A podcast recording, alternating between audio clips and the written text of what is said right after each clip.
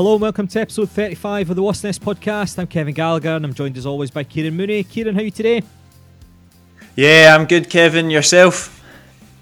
Yeah, doing all right. Another uh, three points for the Wasps at the weekend. Uh, a win for the women's team as well. So it's um, it's all good in the in the Alloa Athletic uh, universe, I think. Yeah, it's uh, it's much better. Last week we spoke about getting beat by Falkirk and the women's team losing their manager. This week it's um, it's back to winning ways for, for both for both clubs in Alloa with a, a newfound way of winning. It's like the old Arsenal team, isn't it? One 0 to the Alloa. a good weekend for the club overall. Today's episode, we're going to look back on the victory over Montrose, and we'll also then preview, I mean, the, the, the difficult, let's say, uh, t- trip to East End Park this coming weekend to face league leaders Dunfermline Athletic. But if we start by looking back on last Saturday, uh, only one change to the Alloa team, but there was a change of shape. Um, a change that we we thought there was a possibility might happen, in that Mark Durnan uh, dropped out. Um, obviously, they changed to to the four four two. We've seen Luke Strachan come back in, but playing as more of a, a midfielder, and then our, our kind of standard two up front. What did you What did you make of the? I suppose the decision to drop Durnan, the selection in general, and the way we set up. Yeah, I suppose it's a, it is a strange one, and I think we didn't really want to say that we wanted Durnan dropped because we've fought for so long to have him starting. But when we narrowed it down to, I think, well, I certainly wanted Strachan to start, and when we narrowed it down, it kind of looked like it had to be Durnan just based off of the performances across the board. And unfortunately for Vinny, it was. Um, I mean, this just goes to show that don't come to this podcast for high knowledge or great insight because it, it didn't work, unfortunately. Um, I, I, I, was an I was a big advocate for Strachan coming in. I thought he did really well off the bench against Falkirk, but him alongside probably a few others, to be fair, um, pretty pretty anonymous. And yeah, it was a bit of a slow, stuttering start for Alloa. It was it was an interesting first half. We'll talk about that first half. There's been I've seen a fair bit of criticism um, about the Alloa performance, you know particularly in that first sort of 30, 35 minutes. I mean, am I taking it? I didn't. I'm I'm not saying Alloa played well. I, I mean, I, am I'm, I'm not saying that for a start. I think when we when we got the ball back, we massively struggled to keep hold of it. I think when we looked for our kind of outlet passing, we were then losing the ball straight away. But I have to say, to me, that was all on Montrose. I, I thought the way Montrose played, um, I, I haven't seen a, a, team press as much as that. Um, I haven't seen a team press as much as that at all this season. Um, every single time they lost the ball, there was immediately two men round whichever Alloa player looked to to to you know get get possession. And I, I, to me, that was the biggest contributor. I, am not saying that we played well in the first half at all. We we didn't, but I thought it was a little bit harsh. Maybe some of the criticism. When for me, it was it was more about how Montrose played. Yeah, I thought Montrose started really well. Actually, I was quite surprised. It was obviously you could see how, how well up for it they were. It was a massive game for for yeah. Stewart Petrie's side. I think if they went and won that game, they would have only gone a point behind us, and it was a place where they could come and put, you know, their own poor, poor form against Alloa to bed, plus also put our you know, really good home form to bed as well. And you could see that they were really pumped up for it.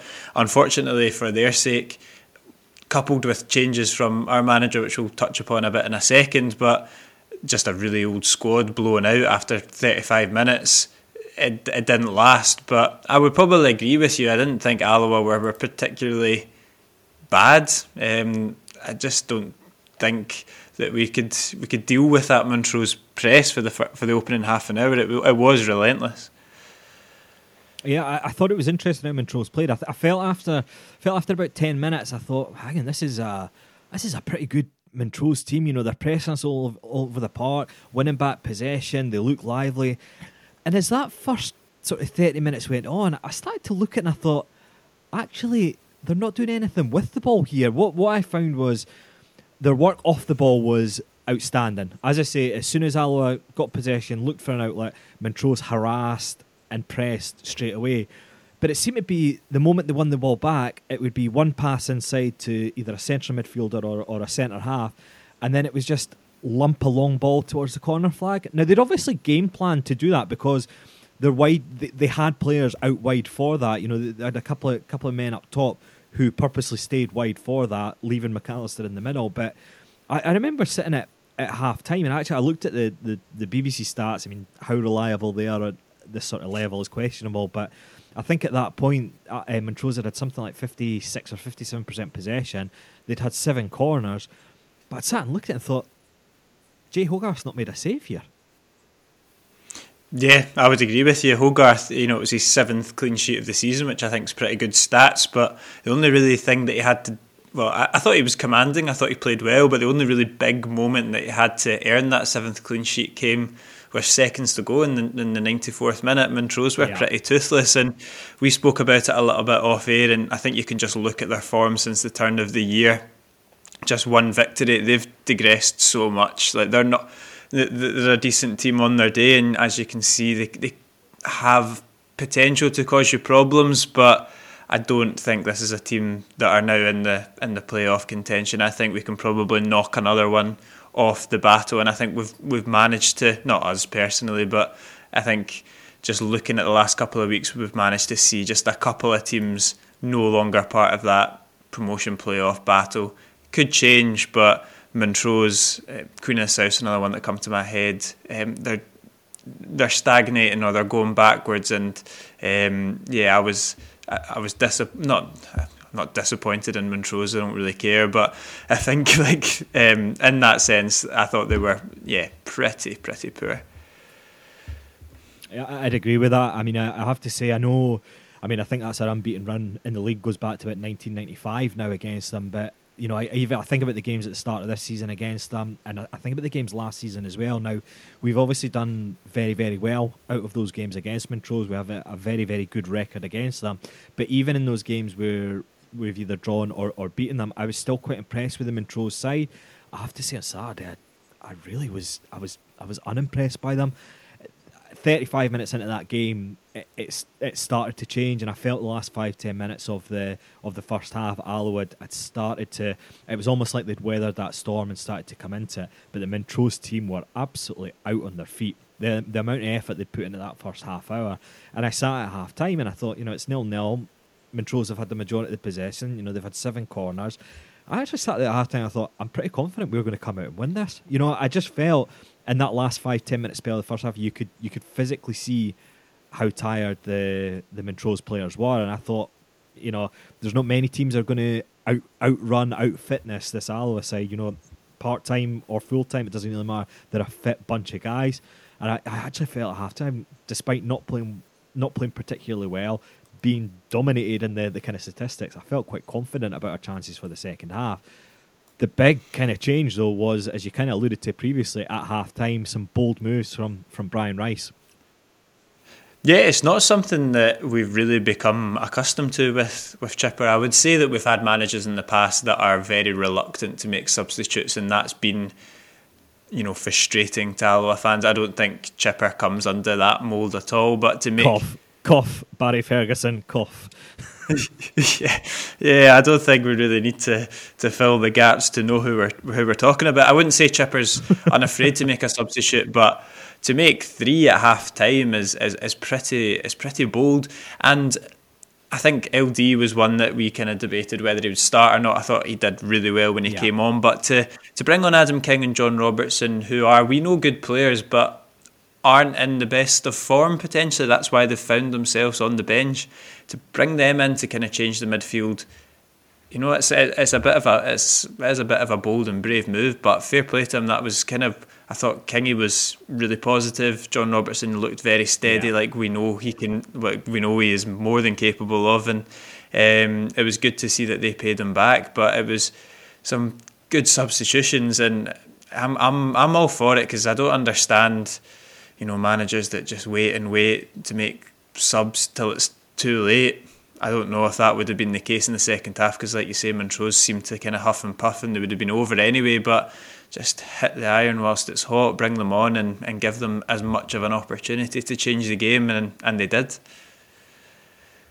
Yeah, absolutely. The three players making way were Luke Strachan, Murray Miller, and Conor Sammon. And I, I have to say the three guys that came on all all made an impression. Um, I think if we kind of go through them one by one, Adam King for me that that is the type of game for Adam King where we need someone who is comfortable being on the ball. You know, I, have kind of said that before that I, I, quite like him as a player to bring on. Maybe when you're a goal up and the other team are, are kind of, you know, starting to go, go get all over you. Just someone who can who can come on, who can take the ball in, who's comfortable being on the ball, and and that was kind of the bit that was missing in, in the in the first half on Saturday. So I, I actually, I, as much as it was, as you say, he's not been in great form this season, and it, wasn't maybe the obvious change. I actually thought that was quite a good, a good decision. John Robertson, for me, that's one of the best games John Robertson's had in in you know a decent while. Um, I thought he was he was commanding in the centre of the park.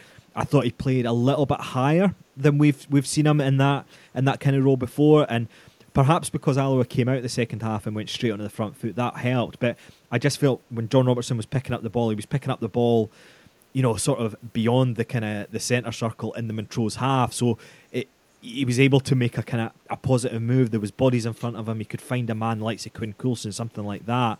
Uh, but I did think it was it was it was the best Rob, played for a few weeks. LD was excellent when he came on. I thought I thought Luke Donnelly was was brilliant again. Similar to what I was saying about King, someone that you can fire the ball into and the ball's actually going to stick.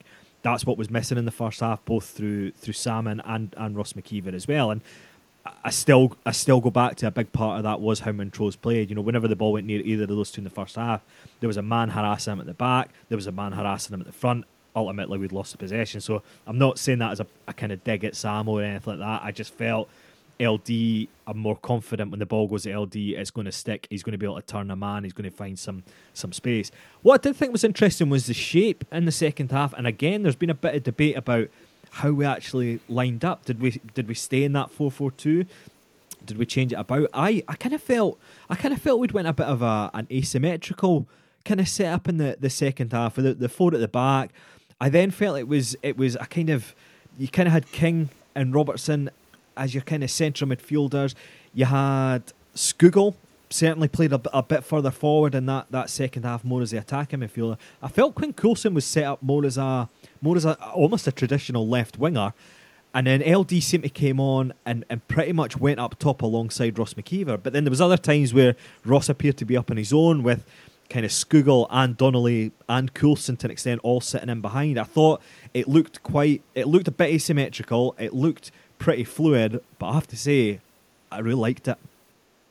Yeah, it worked. I think fluid's the right word. I, I, I know uh, some people have said it's a diamond, some people have said it's a 4 2 3 1. A 4 2 3 1 something that we've not, I've not seen in a, in a long time. Um, I don't think personally. Um, the diamond is something that's particularly popular with with Brian Rice.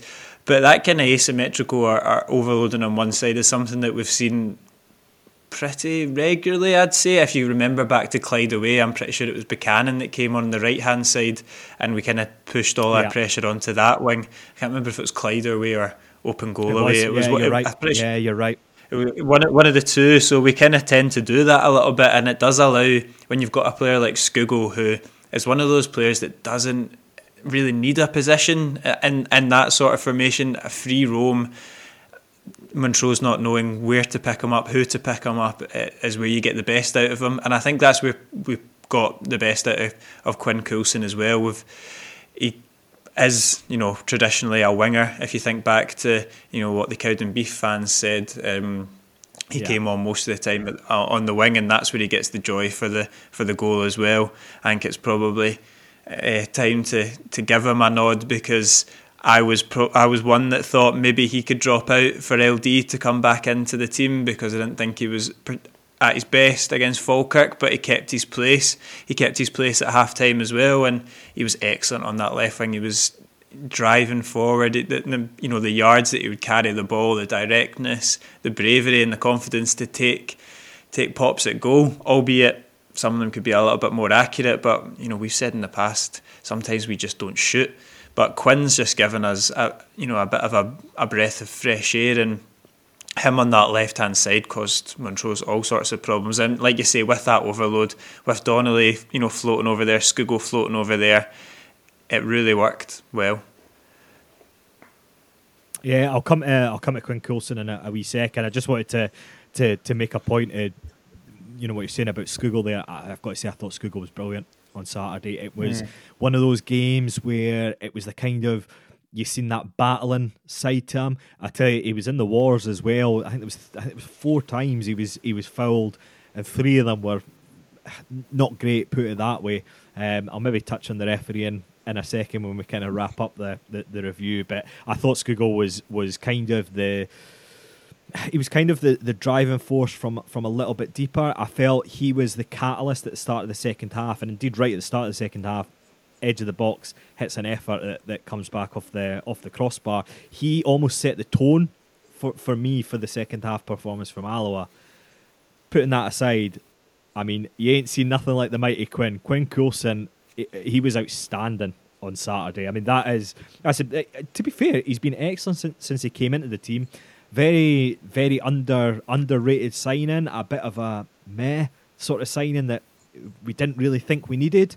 But I tell you what, he has he's made a real difference. He's something just a bit a bit different in attack, bags of pace. He's so direct as well. I, I like that about him that when he gets the ball, his first move is to go forward. I, I really like he he kind of as much as I'm saying that Scougall kind of set set the tone and set the tempo for for the kind of the second half.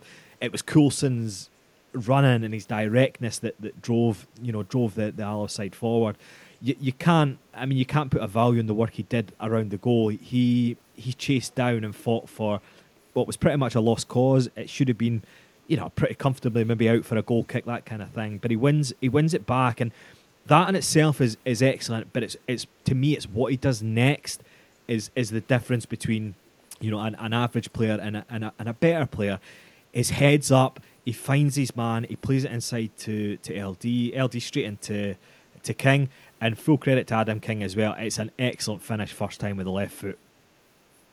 Yeah, yeah, we know King. He's got that. sorry, in his locker. Um, he loves a goal against Montrose as well. But that was a lovely sweeping finish. But yeah. Um, yeah, the whole build up to that goal, I think LD is one of those beautiful players that when he gets the ball, he's he's in the box. He, he should, most players will panic there. Most players will snatch at that, but he just yeah. seems to be able to like do everything in slow motion. It's obviously not in slow motion because it's you know touch bang out to Adam King, but it just seems like he's so composed that he can just kind of take it in his stride and, and knock it off to, to Adam. But yeah, like you say, Quinn's Quinn's done exceptionally well in that circumstance and so many times since coming into Alloa.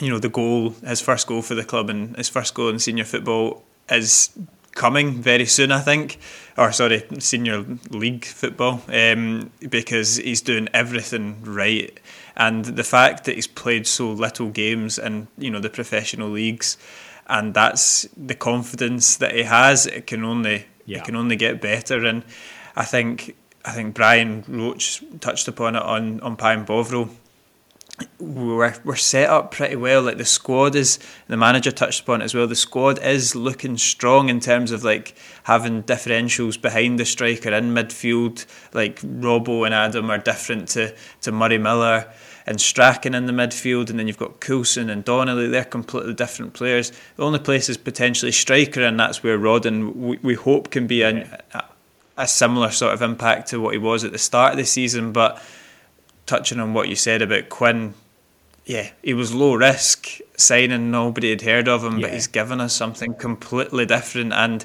I think it think it can only get better as he just gets more and more games under his belt at this level. Yeah, I mean, it was a performance that got a man of the match. He got into the SPFL team of the week as well, and absolutely deserved. I, I, I thought he was very, very good on, on Saturday, and it's maybe that it's maybe that pressure of uh, or that lack of pressure of you know, as you say, it was really as a no risk signing. I, I think the lack of senior football maybe that he's played is, is perhaps to our benefit. Maybe he well, one, I feel he's fresh and you can see that he's lively, you know, his good legs and I'm good running. I think the other thing as well is he's maybe feeling like he's got a bit of a bit of a point to prove as well, and that's only going to work in in Alloa's favour. I think touching on, on Brad Roden there is, is quite interesting as well. I thought up top I didn't think there was much. I mean, I don't don't think there was much from Sammon on, on, that first half on Saturday. But as I say, to me, it was more to do with with how Montrose played. I thought in that second half, Ross McKeever led that line expertly. I thought uh, th- those times where he was up top as the lone striker, I, I thought he just he just looked so comfortable in that role, and we've seen him taking the ball in the centre of the park. We've seen him making the, the runs in behind. We've seen him going up out wide and going up the wing as well and drawing fouls out wide, that kind of thing. I thought in the second half, I thought Ross McKeever was, was, was very, very good on, on Saturday. But you're mentioning Brad Rodden, I think that's quite important. Brad Rodden has an opportunity here. I, I, think the assessment that you talked about there and that Brian Roach has said is, is absolutely spot on. Personally, I think our squad is in a very, very good position throughout other than up top is, is just the one area, and it's a bit of a glaring area. And we know, you know, it's been unfortunate. We've touched before. It's been unfortunate with Rodden's injury coinciding with, with Kieran Offord going back to St Mirren as well. It's unfortunate that we've been left with, with really, you know, Ross and Samo, and then it, it's the kids, so to speak. You know, it's the young, inexperienced, untried guys behind them. But I'm thinking Brad Roden coming back. He's probably maybe a couple of weeks away. I would have thought from being back. It might take him a couple of weeks, obviously, to get up to speed as well. But I've got to say, I think there's a big opportunity for, for him there for for now for the run into the end of the season because uh, to me it's probably Sammon's spot I'm looking at because I think Ross is a bit more. I think Ross has been better overall, and, and Sammon is, is maybe is that player that's maybe just a little bit out of form. But Brad Roden coming back, there's a jersey there to go and win, and it, I mean he could be a really important player in the in the kind of run towards the playoffs. Yeah, and, and, and Sammon's he's, he's got 14 goals and he'll, he'll go on to score more goals this season. I'm, I'm sure of it and, and gain his yeah. points. But it's just the differential. It's just the differential, isn't it? You're just looking for something a little bit yeah. different um, in terms of coming off the bench or in a front two. And I think it's been touched upon a couple of times that Sammon and McKeever are a similar mold. They, they they're not really that yeah. similar in terms of what they offer us, but they just don't seem to really complement each other that well. And um, having someone like Rodden and, and giving him a bit of a run, or what we did on Saturday, and change it up and bring LD in and do something with with Quinn on the wing. That's where we're going to see some some gains because it's a little bit too samey when Sammon and McKeever start up front together. Um, and and you're probably right. McKeever does so much selfless work off the ball and just those duels and those yeah. battles that allows players like Scougall, Coulson, Donnelly to, to work their magic as well. But I'm sure Rodden will, will be chomping at the bit to get back, and, and there's still so much football left to be played this this season. Um, we've got what 10, 10 games left of the of the league season. Um, yeah plus hopefully some playoffs as well. So um, there's plenty of football to be played and plenty of time to make yourself a hero. Yeah, absolutely. I, I, I kind of made a little comment there about the, the referee. I'm, I'm not going to dwell on it. I'll say is that's Saturday was the worst refereeing performance I've seen for, for a good couple of years. Um, at Alloa, I thought it was a, a, a shocking performance from the official. Um, someone who obviously quite keen likes the, the sound of his own whistle, but I'm not gonna not gonna you know dwell on that. It was a good positive weekend for the club, and we said at the start a win for the, the women's team as well. So the women's team went to it was quite an early kickoff on Sunday morning. Um, at Ravenscraig. They defeated the Motherwell development team in an absolute humdinger of a game, 4 3. Goals through Cree yeah. Connell, Amy Cully, Megan Armstrong, and Savi Mehta. Um, really good to see the women's team bounce back with a win. Obviously, great start to the season. Then went on a, you know, I think it was a three game kind of losing run. We, we talked about Alan Silvona leaving the club. I noticed during the week that, that one of the teams that Alloa had already beaten, Athena Glasgow, actually withdrew from the league, so it knocked off one of one of Alloa's victories. Um, but really good for the for the women's team to get back to winning ways and what was a, I mean, it sounded like an absolute classic of a game. Yeah, I think that division is, is so hard with, with changes and, and changes to teams in the division as well as clubs try to establish themselves. And I'm glad to see that it doesn't look like it's hampered us too much.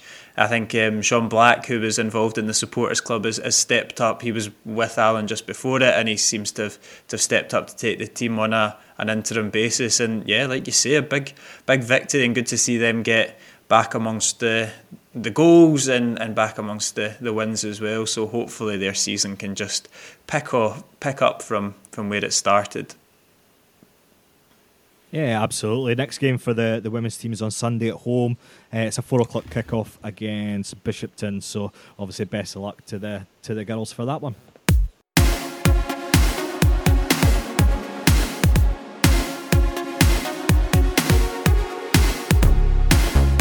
This Saturday, Alloa look to continue their winning run and make it to two, but they've got a pretty tough task as they go to top of the league. Dunfermline, who are unbeaten in 13 in the league, uh, their last defeat coming at the end of October to Montrose. In terms of games, this eh, you know it doesn't get any tougher than this. They're five points clear at the top. They're 14 points ahead of Alloa. They're a bit of a winning machine and will most likely go on to win this league. Yeah, they've been pretty relentless um, this season. I think the first half of the season they were sort of a bit, maybe a bit unfashionable. Um, they, they seem to be just just doing enough without blowing any teams away. And then the last game at the Rex actually was was probably about the first time this season where they've really went out and thumped a team. You know, they beat us, it was 3 0 or 3 1 that day, I can't remember. But from that point, they've kind of, I would say they've been a little bit more open. Um, and you've seen them go into go into games and, and, and put teams away probably a bit better. They've just been they've just been absolutely relentless. You know, you look at the their kind of stats. You mentioned the defeat of Montrose; it's their only their only defeat of the season. They have they have drawn a fair few games. I think they're joint most drawing team in the in the league, along with um, with Montrose with eight draws. So they have. There's been a, an odd stutter here and there, and I think they've had a couple of draws against a um, couple of draws against Clyde. They've had a draw against Peterhead when they were two 0 up with, where I mean, pretty much with seconds to play, kind of thing. So th- there's been an odd stuttering step here and there, but the the bit that kind of stands out for me with them is the 25 games they've scored 42 goals which is, is actually says okay we've played a game more but it's the same amount of goals as, as ourselves. However they've only conceded 16 goals all season compared to 35 for ourselves and, and that pretty much right there is is kind of the difference between the two teams. You know you look at those you look at those those goals against if you know if, if Alloa had a similar level of, of kind of defence of, of, of goals conceded you're probably looking at our eight defeats. If you maybe got rid of maybe five of those, all of a sudden you're you're right on the same points with Dunfermline. I just think they've been they've been solid at the back and they've just been relentless in in, in putting teams away. Yeah, there's like you say, they've been finding a way to, to get victories, and I think it was quite a defining moment in the season. Well, we'll, we'll yet to see if it if it truly is, but you know, last week or the week before last, when they came from 3 0 behind to, to beat Airdrie 4 3 on the week that Falkirk dropped points against ourselves, and that kind of just felt like. You know, if Falkirk were ever going to close the gap, it was going to, it was going to be that week. They were moments away from beating us at the at the Rex and Dunfermline were 3 0 down, and the way that it's ended up, uh, Alloa have equalised and Dunfermline have, have turned it round. And yeah, like you say, they've had a couple of funny results that they've drawn against Clyde, and you know you look back to the games at the start of the season, like the the uh, League Cup and the first league game of the season, and Alloa really challenged yeah. well, and they were decent decent games, but they just seemed to find a way to get their noses in front, get their you know their foot over the line, and I think Saturday is going to be a hard game because I do think this is the team that will go on to to win the division, but it's. Um, yeah, I, th- I, th- I think they're a better side than the one that we faced at the start of the season. I, agree with that. I think I mean you have to give James McPake credit. He's he's not a guy I, will be honest I really rated as a as a manager from his kind of time at Dundee and stuff. I think with Dundee he he stuttered to get them up and, and promoted, and then obviously things went wrong the, the following season. But you have to give him full credit. I think Dunfermline have went about their business just in quite a quite a, a quiet, unassuming kind of manner. You've not you're not hearing, you know, you're not hearing a lot from from Dunfermline. You're not hearing a lot coming out of that camp. I, to me, I, that gives you the impression that McPake's got them really well drilled. Um, and just has them all kind of kind of singing from the same hymn sheet that they're there. They all, I feel like all the Dunfermline players know exactly what their what their role is, what their job is. You know, come a Saturday, I think they've had a couple of standout players so far this season. Benedictus is one that, that instantly instantly springs to mind, and, and that side I think Todd as well has been has been excellent. But I just think on the whole they're just McPake has them very very well drilled, has them all knowing exactly what they need to do, what they're supposed to do, and I think that McPake has to take a lot of um, a lot of the plaudits for the, the success they're having. It's saying that it's only five points the gap at the top, and I suppose you could look at the the Falkirk side of things on that, and you know, Falkirk have been on a, an incredible run, and kind of the opposite of Dunfermline. We, have been hearing all about how great a run Dunf- uh, Falkirk have been on, and they've obviously got the cup run going on at the same time. And despite being on such a, a, a great run of form, you know, on the other side of the, the, the Clackmannanshire Bridge, in that time period, of the last sort of, you know, kind of eight to ten games, they've only really clawed back probably a couple of points on, on Dunfermline and that probably tells you a lot about how Dunfermline have, have went about things. In saying that, it's only five points the gap at the top. They've still got to play each other twice, so I, I, I suppose my not so much clutching at straws, but looking for looking for where maybe Alloa can get a bit of an edge. There's a couple of things. I think one, it's it's a bit of a shot to nothing game. You know, I think the expectation is that the, the league leaders, 14 points ahead of us, they should beat us on Saturday. It's through there. They, they should win it. So there's no pressure on on Alloa to get a result. There's there's a lot less expectation of Alloa to get a result. So I think there is a bit of a, a shot to nothing on it. And I suppose the only other wee bit I think you know it's it's now back and technically it's back in Falkirk's hand. Will there be a wee bit of nerves creep into the Dunfermline side in, in this run in? I suppose they're the kind of bits that it is a little bit clinging to looking for places to, to find a bit of hope uh, uh, how we could possibly get something out of this. But I, I think on the whole, I think Dunfermline have been have been excellent. I've said for probably the last couple of months now that I expected them to go on and, and, and win the league. Um, I, I still I still believe they will, and I think they, they would be if they do do that. I think they'll be worthy worthy champions.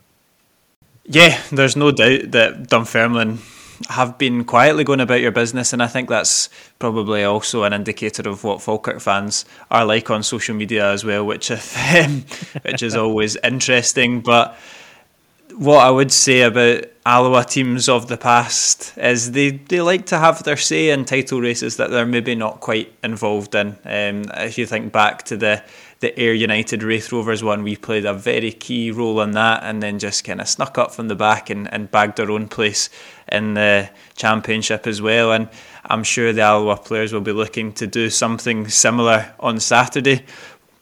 Where I take a lot of encouragement from the last couple of weeks is you know, obviously at the end of January we, we got a bit of a hiding from Airdrie, got beat 4 0. But since that, we've had, you know, two 1 0 victories and we've 1 1 with Falkirk and a 1 0 defeat. But what is kind of saying from, from February is the defence is really sh- shored up. And I think that's really important going into Saturday that we keep some stability there um, because when you look at Dunfermline, Craig Wighton 12 goals, Todorov 10 goals, McCann 7 goals, Todd 9 goals. They've just signed Paul McGowan, albeit not played a lot of football, goal threat.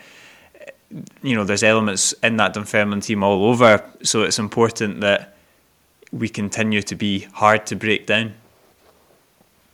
Yeah, absolutely. I think you're right to highlight that as well. And I would say the improvement in the in the Alloa defence, we we were pretty leaky in that first half of the, the season. So it, it despite not, not being, I don't know what's what's. I mean, I am not sure what's been the, the, the, kind of the catalyst for that. I would say in in that sort of running games we're talking about, we have played with a much more settled shape. We've seen less changing about. And saying that, you look at Saturday when we did change the shape, and, and we did we did look pretty strong defensively as well. Um, did Mark Durnan come back into the, the team? Has that had an influence? Now he's maybe not been he's maybe not been a standout in terms of his, his own performances. I think bar the the Falkirk game at the Falkirk Stadium, I think he has played he has played well. Um, it, but it's maybe not his individual performances, but it's also what he's bringing to that back line. He's you know, what's he doing in improving, organising it? Is he taking a bit of pressure off the likes of Stanger? You know, is is that his presence there? Has that been part of the contribution? I think it probably has. Um, I think the fact we've just been a bit more settled in, in that area has, has been a big difference. And as you say on Saturday, it's it's an absolute must that they are they're you know we're, we're watertight defensively. It's the kind of game you look at the Airdrie one you know, we, we concede right at the start, a couple of goals down early, and you know that happens on Saturday. I, I don't see us coming back from it. On on the other side, similar to how we we kind of been against Falkirk in the game, certainly at the Rex, you know, we shut them out that first half hour, you know, the first 35 minutes or so, and I start to then see Alloa coming more into the game, and I could see something similar on Saturday. It's an interesting one that I've seen on Pie and Bovril that uh, somebody said that Alloa are, you know, everybody's apparently known this, and you know it's common knowledge Alloa are better with, with four at the back, and and that kind of got me thinking that I didn't necessarily think that or believe that. And if you were to ask me, and we'll get onto a bit of a team predictor now, I wouldn't go with four in the pack. I would go to five because I think it has been effective for the season. I think it would allow us to bring Durnan back into the team, and you would have Church and Doyle as your wing backs, giving you you know positivity going forward. But it would give you some solidity between you know Durnan, Stanger, and, and Taggart as a as a three, which would effectively fall back to a five when we're under the cosh a little bit. So I found that comment interesting. I like the versatility and the and the, the way that we can change it, but I don't think we're a better team with, with four at the back. And, and for this game at East End Park, I would go f- back to five. It's an interesting debate. I, I for me, the I think we're I, I think we are more. I think we're more more solid. I, I prefer us defensively with three with the, the back three, the back five. I, I actually do prefer that. What what I would say is we've then seen quite a few occasions this season where you know if we, if we play that extra man at the back, it's midfield. But you know we've always got the two up top, so it's midfield. That's where that man comes from. What I'd say is that the times we've played with the, the, the back, you know, the three centre halves, there has been a number of occasions this season where we've been completely overrun in the middle of the park, and maybe that's contributing to the feeling that that we're not as good in, in that shape. I think from a defensive standpoint, I think we're we are better in that shape. I think we have, you know, when, when we have the three centre halves there, I think we have three. Depending how we set up, if Daniel Church is there or not, but I'm taking Church out, out of that. I'm thinking more of a, a back three of the likes of of, of a Taggart, Stanger, Durnan, or an Andy Graham. You know, you know, three of those four in there. That to me is is three, you know, physical, um, maybe not on Andy's case, but with the rest, you know, decent pace. Certainly with with tags and Stanger, if they're playing in the the, the, the, sort of the outside of the three, you've got then good pace in your centre halves as well, and you can have an Andy Graham or a Mark Dunn that's, that's perhaps not as not as quick sitting there in the centre. I think we're better organised with with having that set up. But it is that that missing that man in midfield has on a number of occasions has really really hurt us, and we have been completely blown away in the centre of the park. I think with a with a back four, um, I don't think we lose out massively in terms of how solid we look defensively, but I do, I do think we're not quite as as kind of tight when it's when it's the four. I think you have the risk then that you maybe you can potentially get a little bit less out of your. I mean, what would have been wing backs are now full backs, so you're maybe getting a little bit less from an attacking point of view from from those those full backs. Um, and I think for for the how narrow we typically play in midfield, you know those fullbacks are pretty pretty important. So I, I, guess you miss out a little bit then. The balance for me is you have that extra man in the in the middle of the park, and I think as a as a four in midfield, I can't think really of an occasion this season where we've been, uh, you know, visibly overrun in the centre of the park. So it's a bit of a balance for me. I, I have got to be honest. I'm I'm I'm a big fan of of the shape of of three centre halves and, and having the two wing backs. I do like that as a shape. I've got to say, I'm I'm I'm kind of edging towards going with a back four on Saturday though. It's interesting because it's probably drawing the fine line between nullifying Dunfermline, um, which I think their key threats yeah. going forward are Josh Edwards and Aaron Comrie and their front Correct. three of White and Todorov and Ritchie-Hosler. I think if you look at a Dunfermline team, the weakest point of that is probably like the centre of midfield. I know Matty Todd is their excellent player, but he's he's alongside Joe Chalmers, someone who has struggled against us this season uh, personally. So it's a, if you kind of play the, the back five, you, you nullify the Edwards and Comrie in theory. Um, if you play the, the the diamond and the the back four, then that's probably you enhancing your own chances of imposing yourself in the game because then we take control of the midfield and that could potentially change the dynamic of the of the game. That would be brave, I think, and it would be bold to yeah. go to East End Park, somewhere that you know they've not lost in a very long time, and you know want to dictate the game. And I wouldn't put that past the manager though because he has full confidence in his team and. I know we've kind of bigged up Dunfermline at the start, and you know they are a bit of a winning machine, but they're they're you know, like you say, there's you know they've dropped points. They're still there to be to be got at. So it is. It's an interesting one to see how probably how brave Brian Rice is on Saturday. I, think you're absolutely bang on with that, and that's kind of where my thinking is. And I suppose part of that is because I am approaching this as a bit of a shot to nothing, and I, I would. Uh, the, my kind of feeling in that kind of game is I'd much rather see us, you know, go and, and try and impose ourselves, have a go at them, and maybe go down by by a couple of goals rather than sitting in trying nullifying them. You know, you do that for 80 minutes and then you know Dunfermline find a way anyway and, and get a goal, and by that point it's too late to to try and you know change how you're playing and come back into it. You know, we could go out and, and try and be more positive and yeah, end up with another kind of Airdrie situation. That's obviously a, a disaster. I'm not expecting that. I don't I don't expect us to to perform again this season in the in the manner that we did against against Airdrie. Um, I think you, you know you're highlighting Joe Chalmers, and that that's kind of the kind of the bit of the key for me. I think from the other point of view, Joe Chalmers is a player that was, I mean, he was every Dunfermline fans, you know, favorite boo boy. You know, he was public enemy number one around East End Park. Uh, you know, last season. You look at this season, although he's maybe not been fantastic in the games against us, he has actually had a pretty good season and he's played pretty well. And he's probably silenced quite a few of the, the, the kind of his, his, critics and the par support.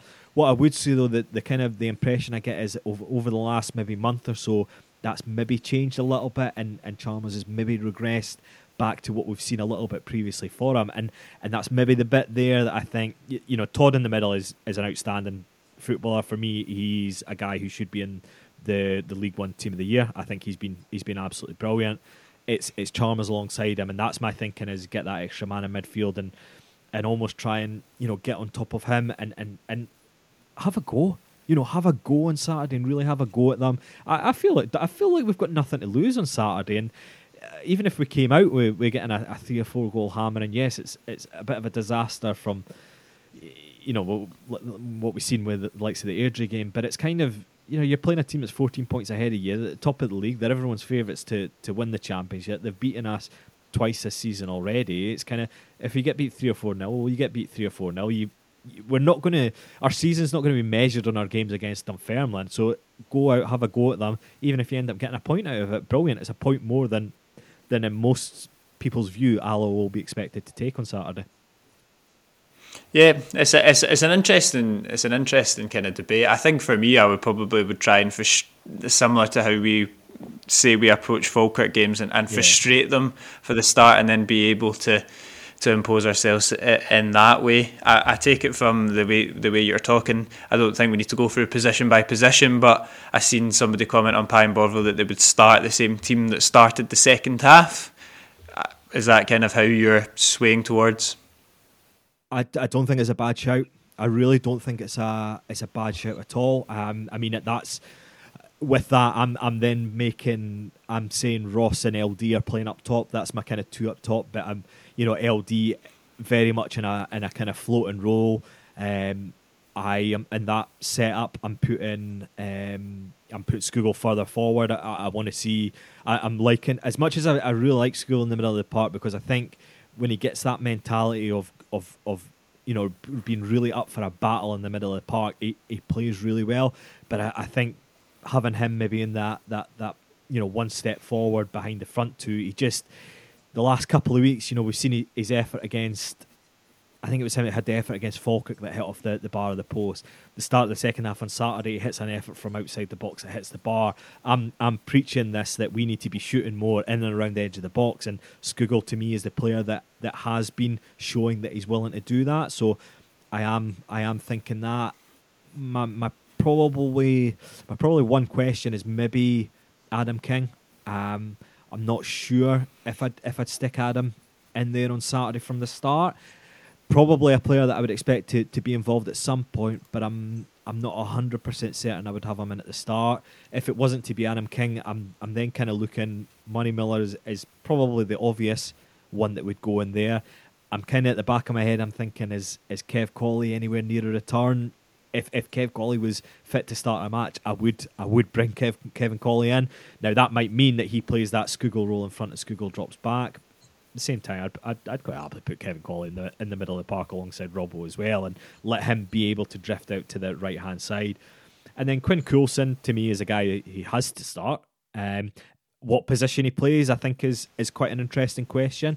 could he play? There was a suggestion he was maybe playing further forward up top in the second half. I didn't really see that. He certainly he's obviously had time in behind the front two, and we've seen him a lot out wide on the, the Saturday. I kind of, I kind of, yeah, kind of like the way we started the second half, and and that almost with with Coulson in that asymmetrical role. I think you then have the option as well that you can kind of, I suppose, without the ball, you can drop that to a one up top, let LD drop in deeper, or drop out to the right, or if Scougall's in behind, maybe he drops out to the right and Quinn Coulson plays as that left winger, and we can have a period there of a as a sort of four two three one as well. Um, but yeah, I wouldn't be against us starting how we, we started the second half on Saturday. Yeah, I don't think you'll get many, you know, supporters disagreeing with you, and I think if the manager went with that, even the ones that did disagree would not really have much to, to stand on. I personally, I probably I've, I've said that I would start back five, so that means we can't start the way that we started the second half. Yeah. I think Robbo does come in. He's he's he's you know, probably he said that was one of his best performances. I think for me, he's still to eclipse his East End um, Park substitute season, yeah. at the, the, very start of the season. I thought he was really, really good that day as well. So for me, he comes in to kind of give you that experience. And I agree that Adam King, albeit you know the hero on Saturday, might potentially lose his place just in terms of what type of game it is. And I think if you are dropping back to a back five, it would be Kingy that's sacrificed for, say, you know, Durnan to come to come back in, yeah. but I think you know the players that Adam included that came off the bench on, on Saturday, they've you know they've earned their right to, to get a start on Saturday, and if they do it, I, even though I I wouldn't do it, I don't think I could really be too dis, disgruntled. It's a big afternoon for, for Quinn as well. Um, I'm a I'm a massive fan, so it does sound like I'm being negative, but that you know the the quietest game he's had, and the manager said it himself. To be fair, so I'm not going against the the yeah. grain. Was Falkirk away? Um, this is a similar sort of of vibe to Falkirk away. Um, it's a similar sort of atmosphere, similar sort of kind of caliber of opposition, shall we say? So it, it's an opportunity for him to kind of showcase himself on, on a bigger stage and hopefully start to you know get get his name on the score sheet because I'm just waiting for uh, there's just something written in the stars that the X-Ray Rafe Rovers kid is going to have a say in uh, the title race between the two of them. So I'm expecting him to. I'm, I'm. I'm absolutely expecting him to play, but I'm expecting him to make a, another impact like he did against Montrose. Yeah, I hope so. I think that would go down well in uh, Kirkcaldy if he managed to get the winner on, on Saturday against Dunfermline. I, I think um, I think it, it, it's going to be interesting where Coulson plays because if he does play him in that role where he is drifting out, you know, a lot to the left hand side. I think that then takes away. I think that takes out the option really of having Strachan playing. I think if um, if Coulson sets up as let's say as the as the central attacking midfielder, I think you've then got an argument you could put Strachan in to that midfield. That that could be your replacement for King potentially, someone who who can play central but drift out to to the to the to the left hand side.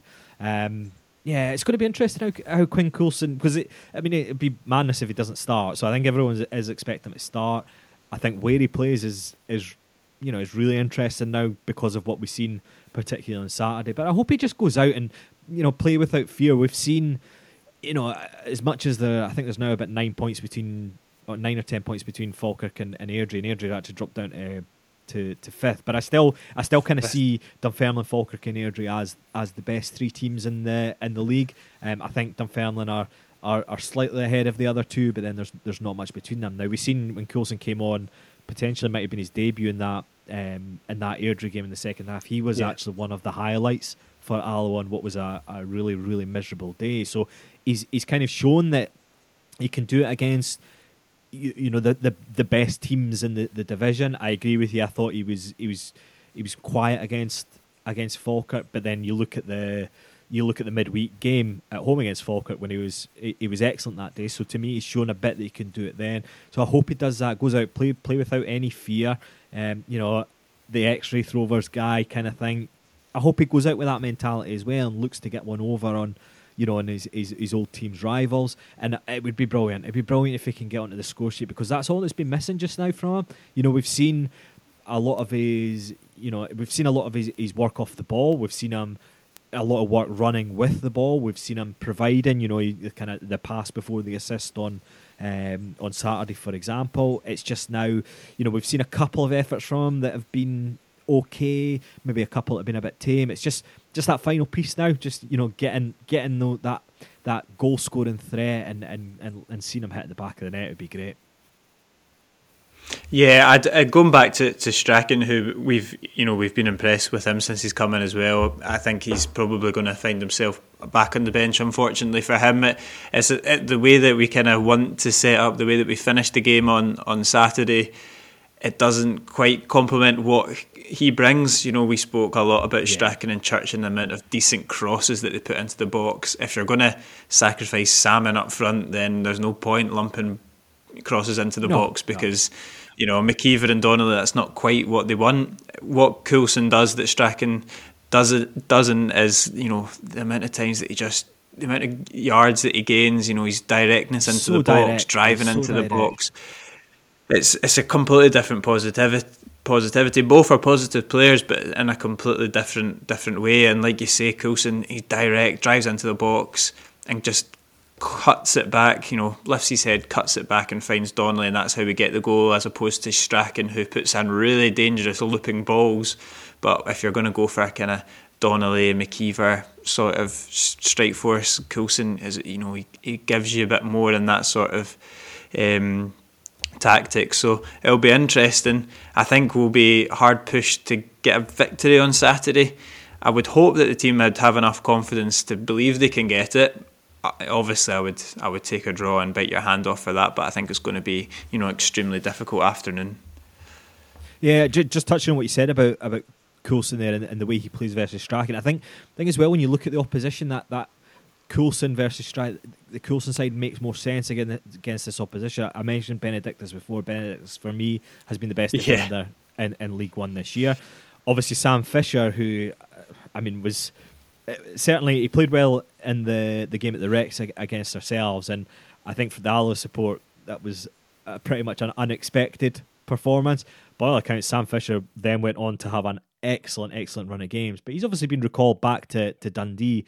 They have been fortunate that it's kind of coincided with Breen coming back from injury. Breen at the start of the season, alongside Benedictus, was very, very solid at the back and is playing well coming back in. So I think you look at you look at those centre halves that it's it's likely to be Benedictus and, and Breen and I kind of think what would they prefer? Would they prefer someone who is going to be you know getting down the line and swinging balls into the box and have them there uh, to be defending them aerially, or would they prefer someone who's maybe out wide, cutting in, running at them, making them make decisions about what they need to do? Do they take that man? Do they do they you know do they dive in? Do they follow the runner? I I think they'd be much more comfortable defending crosses coming into the box from out wide. Yeah, that's kind of uh, part of why I, I, reckon that, that more direct threat of, of Coulson and getting him running at defenders at the likes of Benedictus and, and really test Benedictus that way because we've not tested we've not tested the Dunfermline defence in that manner this season. We we have you know, it's predominantly been balls from out wide that we've put into them, and it's been pretty much bread and butter for them. So, you know, go with go with something different and give them something different to, to think about and see how they how they react to that in terms of how I think it's going to go, yes, I think it'll be a tough a tough afternoon.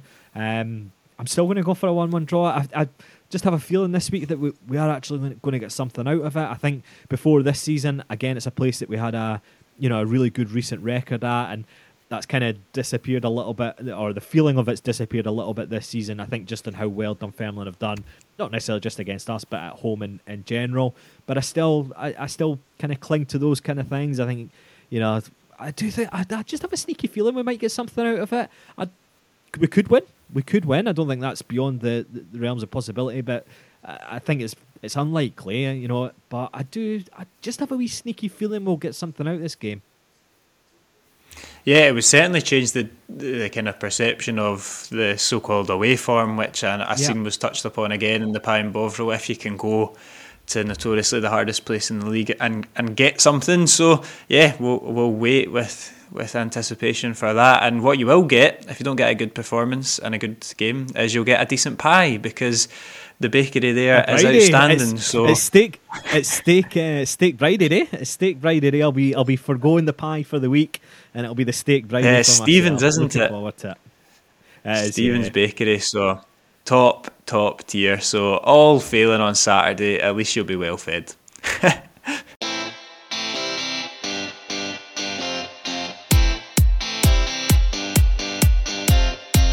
That's all for this week's episode of the Wasps Nest podcast. You can follow us on Twitter at Wasps Nest Pod.